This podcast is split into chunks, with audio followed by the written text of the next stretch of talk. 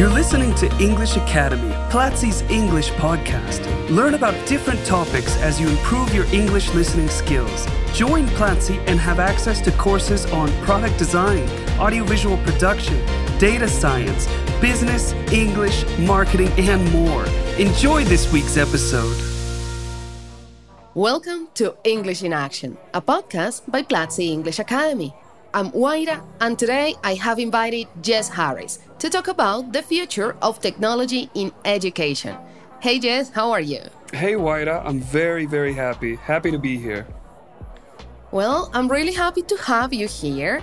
And the reason I've invited you to this episode to talk about this topic is because I know recently you participated in the Forum of Technology and Innovation and you talked about education in the digital world. That is a very current topic and very important to talk about it, right? Yes, yes. Um, just a few weeks ago, I was in Cartagena. I had the the honor of being invited to to a forum from. I think they are the biggest editorial um, company in Cesar, in the, the area in Cartagena. They're called El Universal and they invited me to a forum to talk about technology and innovation. My particular talk was around education in the digital world, and it was it was really nice. It was really refreshing to see um, a large group of people, including universities, government, Platzi, all interested in education, interested in technology. It was a very special time. Absolutely. And this is a very important topic so let's share it with our listeners. And I want us to start talking a little bit about the impact of technology on education. So, what do you think that impact is, or what has it been so far? And how do you see it evolving in the future? I have a slightly controversial answer to this. And the, the impact that technology has had on education so far has been less than I would have expected. Um, part of what I talked about during my talk was, you know, when you think about education, I'm gonna I'm gonna do the same thing with you, Huayra, that I did during the talk that I think would be fun. When you think about the word education in a physical space, what do you think about? In a physical space, well, I go back to school, university, a teacher, mm-hmm. a room full of students. A teacher, a room full of students, exactly. And those students how how are they organized in the classroom? I've got to be honest here.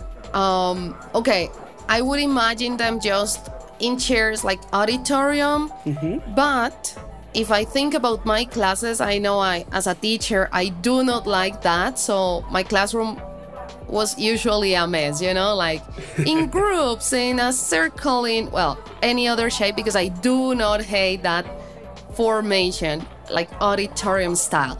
But that's what comes to my head first uh, this auditorium style organization. Exactly. You are a Platzi educator, so you're all about disruption, you're all about changing things, doing things differently, and you've always had that, that kind of um, push, which is great. But most people don't. When people think about education, they think about people sat down in rows, or sitting at desks. Eh, 40, 50, 100 people to a classroom, um, sat in rows. And do you know where that comes from? Do you know where that model of sitting in a classroom, sitting in rows comes from? I don't know, but before you tell us, and I'm sure our listeners are doing this exercise as well, answering your question. They have an advantage, they can stop. Uh, they, the podcast, they can think about it. I don't have as much time to think about it. But you make me think about one more thing, and it's Usually, in this setting, there is one person who has the knowledge and it's transmitting it, right? Like that's the idea of this setting. Like one person with knowledge that sharing it with the others. Maybe you'll get there in a minute. But okay, coming back to your question, what was your question again? Where where does that model of students sat oh. in desks and rows come from? Where does it no. come from and how long ago? No idea. I'm sure our listeners might have gone and checked already, but no, I don't know. Please tell us. Do you think do you think it's more than 50 years old? Oh, absolutely. I know this is hundreds, uh, like centuries old. I know education hasn't changed in centuries. You'd be right. Yeah, this is about around 200 years old. Wow. Um, this came, this model originated in the Prussian Empire. Wow. An empire that doesn't exist anymore. The Prussian Empire stopped existing in like the 1940s, 1947, if I'm not wrong. And so it came from an empire that no longer exists. The, the model as we know it was actually taken from a minister of education or secretary of education in the United States in the 18 in like 1840s who traveled to Prussia and saw this really new innovative method to educate people en masse, educate an entire country. So he came back, he took that to the United States and he created that sort of education system which um, came to Latin America and that is how we know our education style of sitting in rows, it came from the Prussian Empire. And that hasn't Wow. changed. It hasn't changed in about 200 years. We've when when that education model was being put into place, there weren't cars or cars were just starting to become a thing. The Ford automobile was just starting to become a thing. That also actually shaped part of the education system because the idea of the assembly line to put together these automobiles or these parts um, became more popular. So students or children sat in rows next to each other, got them also ready to work in an assembly line, which was the new type of, of work.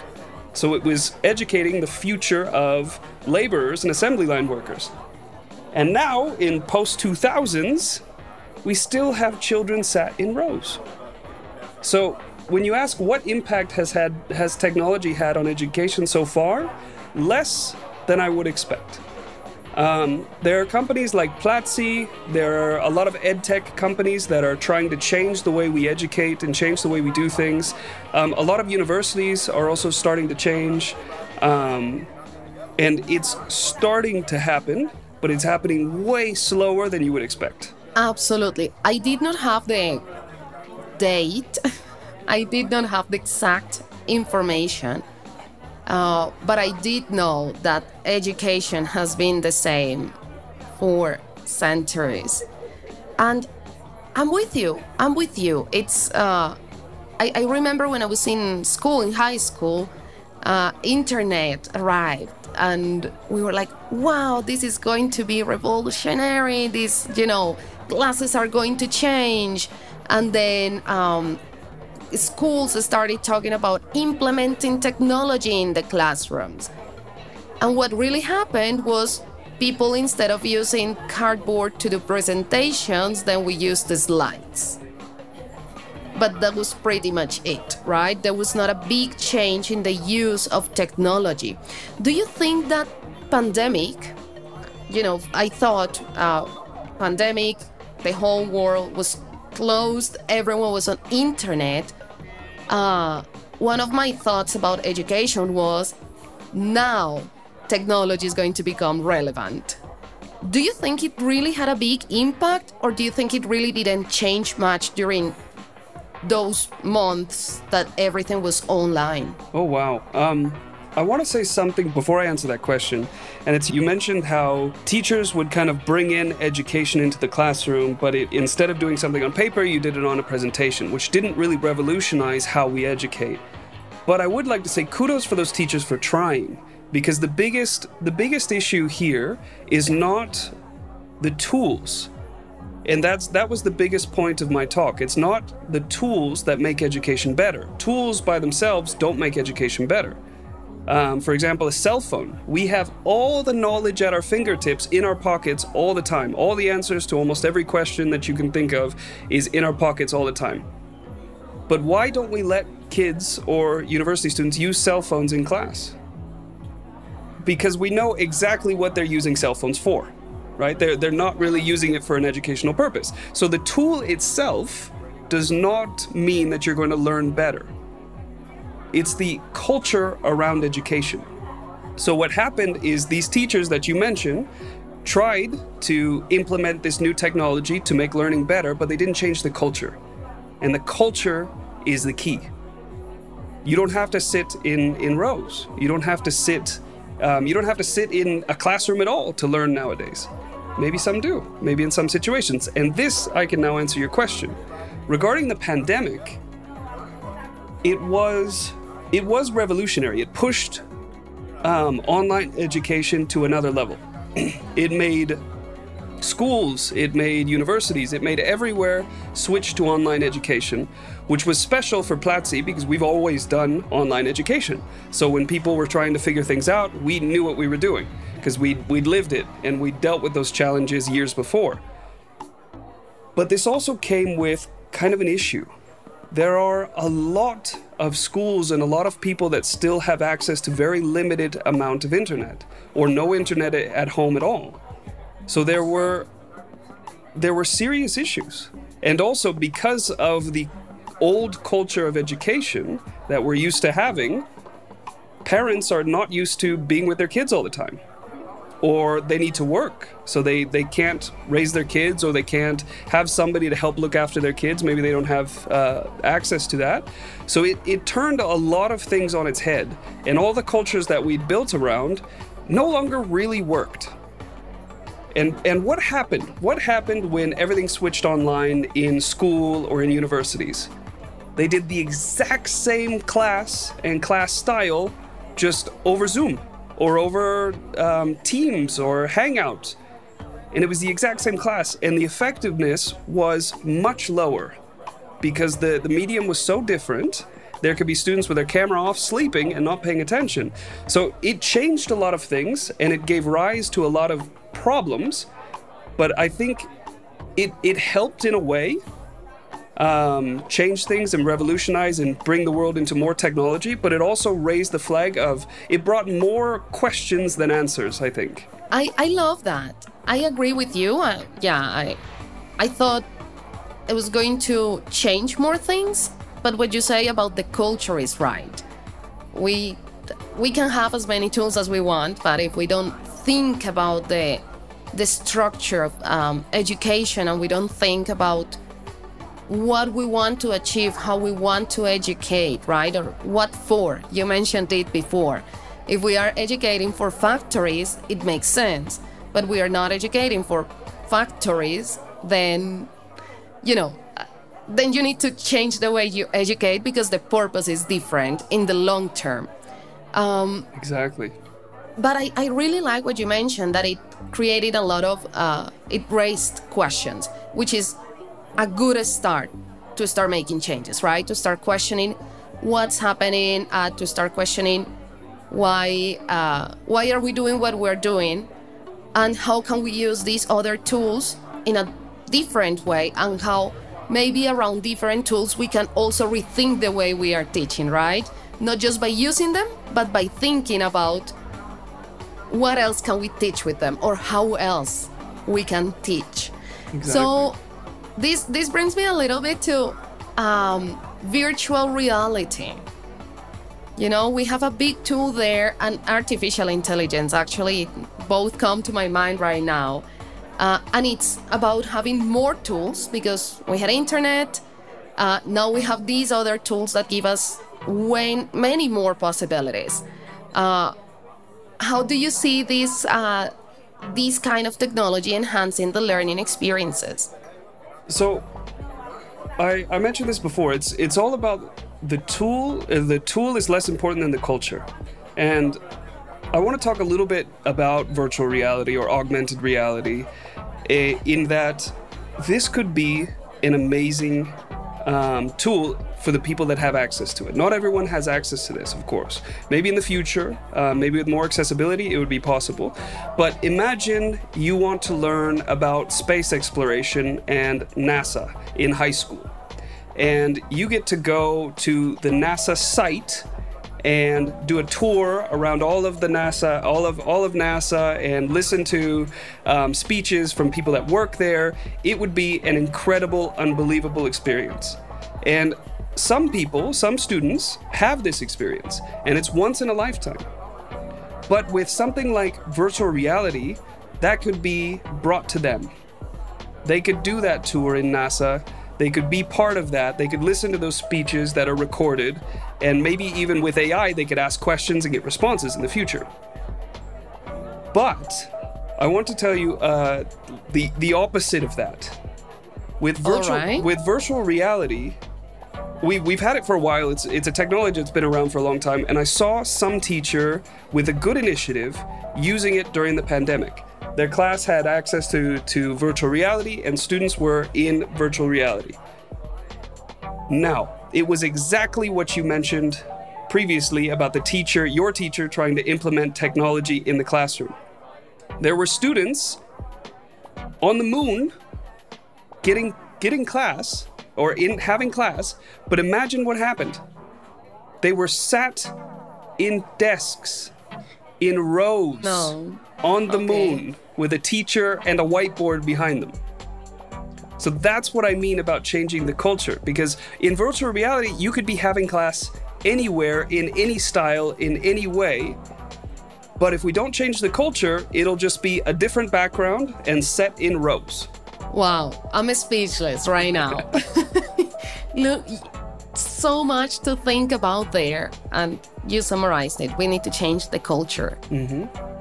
And it makes me think actually, um, well, education here in Colombia is a little different than education in, in the States, but all of the subjects in high school and, well, all throughout education except university maybe, um, they are imposed, right? So you have a curriculum, that's what everyone has to do, and there is not a focus on a specific topic, at least not in high school here in Colombia, right? So interest play a, an important role there. You know, if someone's interested in a space, they'll want to explore that area. If someone's interested in biology and I don't know, well, everything that biology has that it's a lot, then they could explore that. Um, it does open many possibilities, but There's an amazing experiment that I'd love to talk about by someone, I'm probably butchering his name, but his name is Sugata Mitra. Um, and he created the experiment called Hole in the Wall. And it's a TED talk. He was a 2013 TED Prize winner. Um, listen to, to his talk, it's amazing. Essentially, what he did is he gave kids like a goal, said, learn this, and gave them access to internet.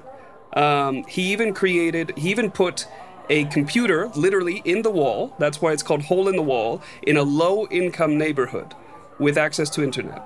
So kids could have access, some sort of access to education. Um, and those kids tended to score higher than kids in traditional education, teaching themselves with just a goal and access to, to the information and it's it's a fascinating read. It's a fascinating listen. It's it's really flipping education on its head. Absolutely. It, it resonates a lot with me. Actually, I connected with what you said before. Back then, 200 years ago, you needed people to go to factories and produce. Right now, well, it's not what was needed, but that was the system, right? Now, if we think about education, we should be thinking, we could be thinking about not having people just repeating things, but creating, right?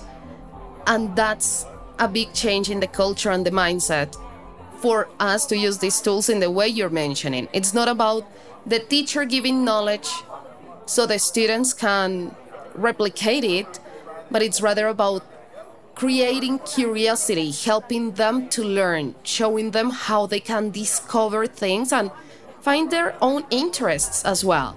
Um, Yeah, I love it. That's that's exactly what we're doing in Platzi. Um, we're we're activating projects for students to be able to um, pass a course by actually doing something. We're pushing active learning a lot, and how to learn. Learning how to learn is is key. And it's not something like it's not a teacher pouring information into your head. It's you being able to find information I'd, I'd like to quote um, a colleague and friend, Sebastian Del Monte. He gave a talk about um, technical debt. If you don't know what technical debt is, it's it's a coding, a product term, where the bad code you wrote in the past is now starting to cause you problems now. Um, but he has a very nice way of looking at technical debt. And technical debt is the best you could with the resources you had at that time. So you should never be mad at yourself or mad at whoever wrote that code or whoever did that because that was the best they could do at that time with the resources they had. So going back to this 1800s style of education, there wasn't really a standardized way of educating the populace. So that was getting these people together. Of course, there was no internet. I can't remember when the telephone was created. Um, so I'm not sure how, how connected people were. Definitely significantly less than right now. So there was no real standardized way to educate the populace. So creating schools led to the advancement of an educated people, which was excellent, wonderful, innovative, huge. But now it's been 200 years and the world has changed about three times or more since then. And now it's time for the next revolution of, of education, which I think we might be at the cusp of. I think we might be, yes. And you mentioned something there that was at that moment educating a lot of people at the same time was needed, right? And actually, in Colombia, um, I remember my mom used to teach uh, what we call alfabetización, which is uh, learn, teach people to, to read and write, mm-hmm. right?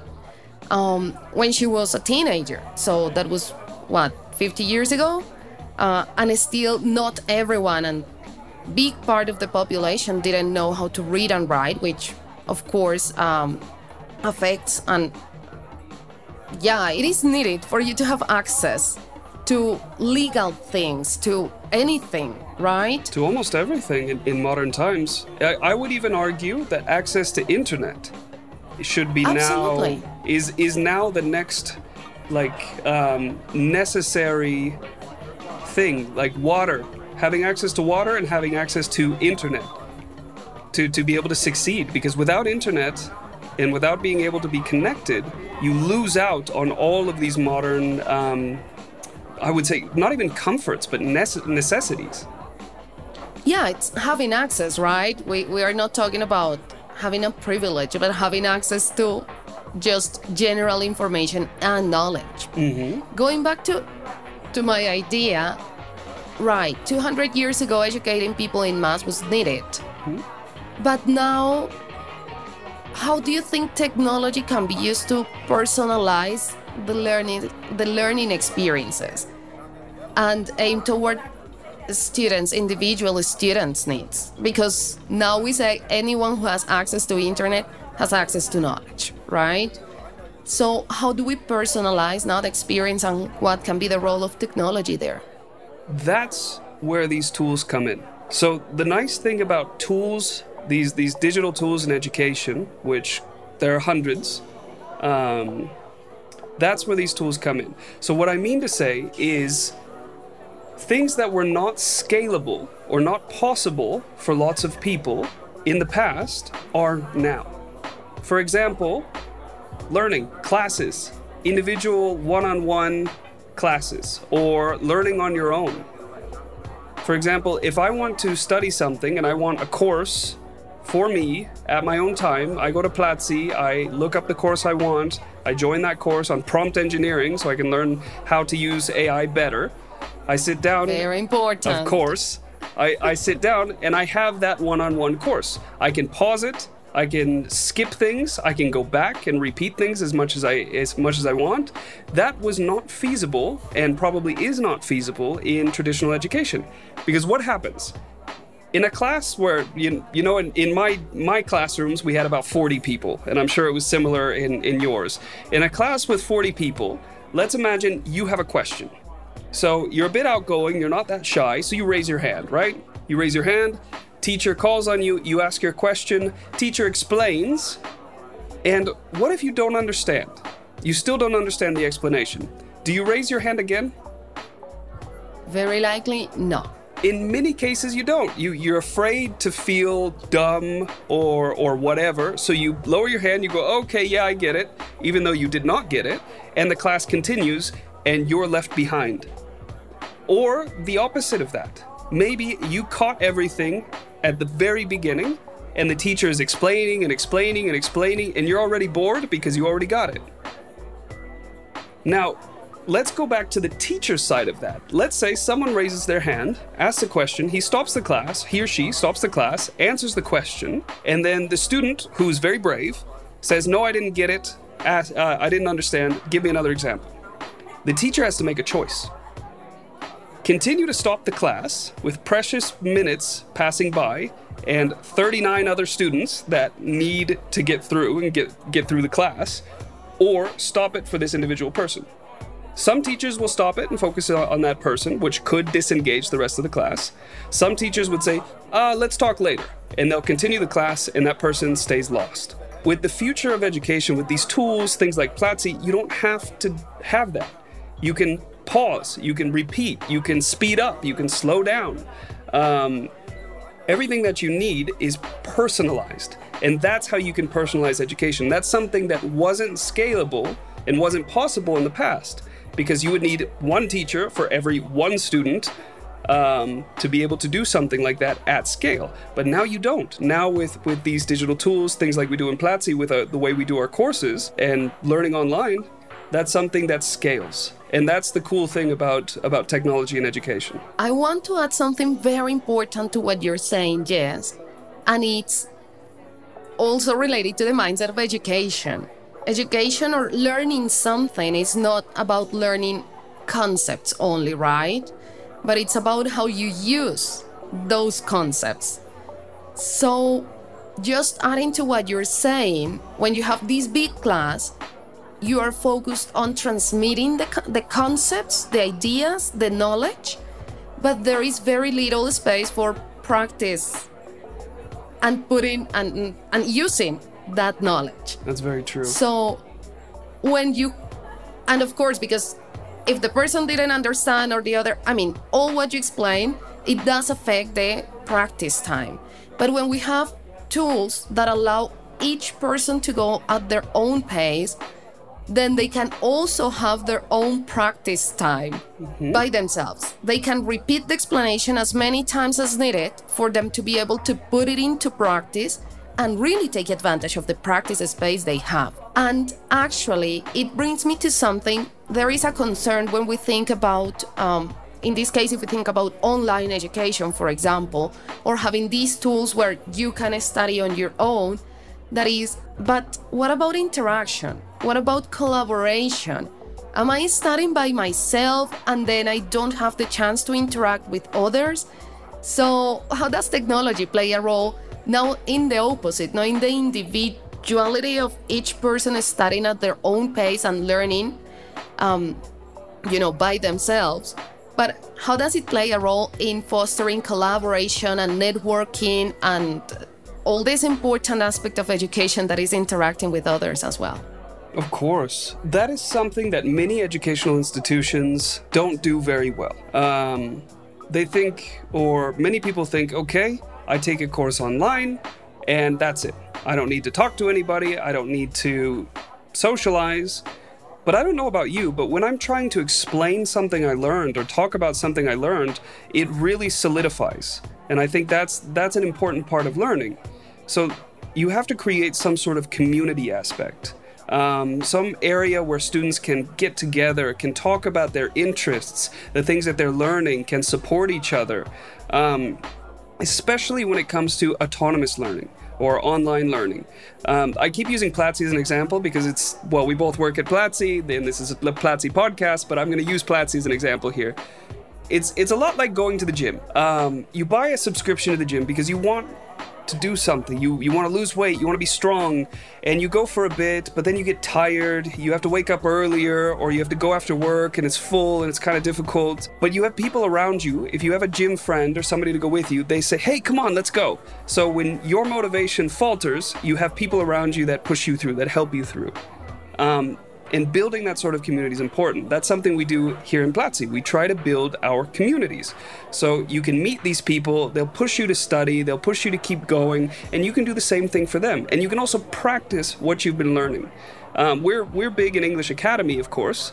So English and learning English, you need to produce. You actually need to use the language. So community is huge. That's why we've we've built our Discord. That's why we do all these different activities um, every week, where students can join and really practice with other students. I love what you're saying, and you made me make a connection with what you were saying. And it's if we go back to teachers uh, trying to address each individual student, that's not scalable. You will need one teacher for each student you have. But in this way, when you have a community where every person's learning at their own pace, you have people who are starting, people who have learned, who have more knowledge, who are more advanced, and then they become teachers of those who are starting and they can share knowledge. So the one on one becomes scalable because I'm not alone. I don't depend on the teacher time to answer my question, but I have all these people who are learning the same things and who can help me and answer my questions. And I can trust because they have also been sharing with other people, right? So it becomes a like a, a scalable way of tutoring students. Yeah, I think I think you would say in Spanish a virtuous cycle. Um, there I don't, you go. I don't know if that's the term in English. If I'm honest, I only know the term vicious cycle, which is which is a, an actual term, the opposite of that. Um, but so let's let's call it a virtuous cycle, which I I'm still not sure if that's the term, so don't quote me on that. Um, but yeah, it's it's a system that feeds itself. So students that have been on that path can help students that are newer on the path and that's the beautiful thing about the community that we've been creating here in Platzi is that happens. Students that are more outgoing have been part of Platzi English Academy for a while. They tend to help people when they have questions. They tend to spur conversation. And it's a really wonderful space because everybody helps each other.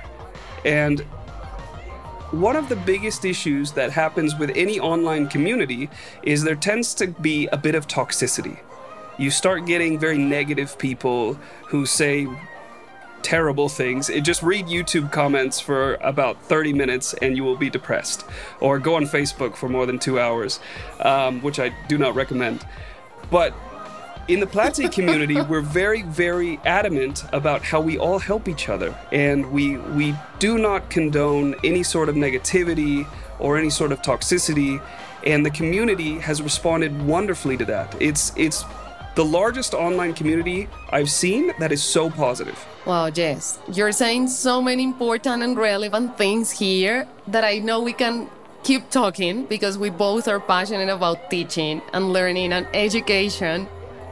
Um, so I'm going to extend an invitation to our listeners. If you want a second part of this topic, let us know on social media. We'll get together again and keep talking. Let us know what you want us to talk about related to education and technology. I really hope you do because I love talking about this.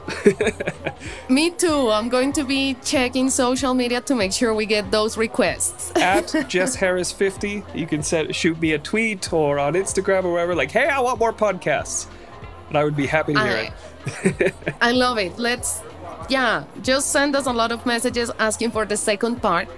And just to wrap it up, uh, what we're talking about today, what you say, Jess, about this um, culture takes me back to the beginning. Technology, virtual education, and all these tools do create a new culture around what education and learning is.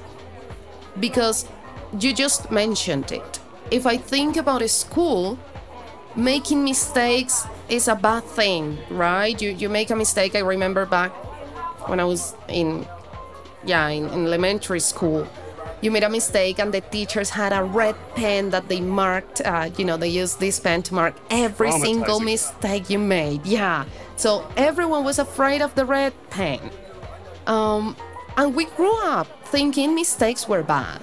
And we grew up thinking asking questions was wrong. And maybe, you know, maybe if I ask questions and other people understood, I'm just dumb. So it's a me problem. Um, and now with online education, everything you've mentioned about Platzi, it's a different culture. Making mistakes is is a tool. It, it's absolutely necessary if you want to learn. If you're not make, making mistakes, you're not pushing yourself enough. You can be, you can do more. You can uh, push yourself a little bit more if you feel you're not making any mistakes. So here, I, I love how we started with a question, and throughout the conversation, we have, or you have shown how uh, how technology can really impact and help change the education culture and the education mindset. That's going to be my wrap here. What is the final message you want to send, Jess? I would say technology can make positive education cultures scalable, but people make the culture. It doesn't matter what technology we have. If we're in VR, sat in rows on the moon, we're still in rows. So it's it's us that change the culture and and that's something that we're trying to do is look at a better way to learn for everybody. That's not always the traditional method. And changing a culture takes time and we might make mistakes along the way.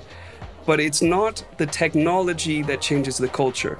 The technology allows us to change the culture, but people change the culture. That's the message to finish. People change the culture. Okay, excellent. Yes, this has been a great conversation. Thank you so much for joining. Thank you so much for sharing your ideas. I know there is a lot of value in everything you've said here.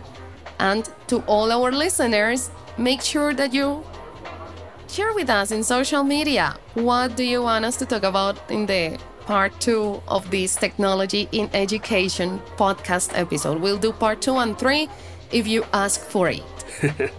Excellent. Okay. Thank you for listening to English in Action. Next week, we will have a brand new podcast episode.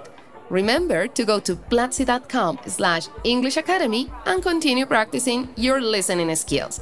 Till next time, bye. Bye, everyone. This was English Academy, Platzi's English podcast. Thanks for listening. Share this podcast if you liked it and let us know which topics you would like for us to discuss in future episodes by going on Twitter and using the hashtag Platzi English.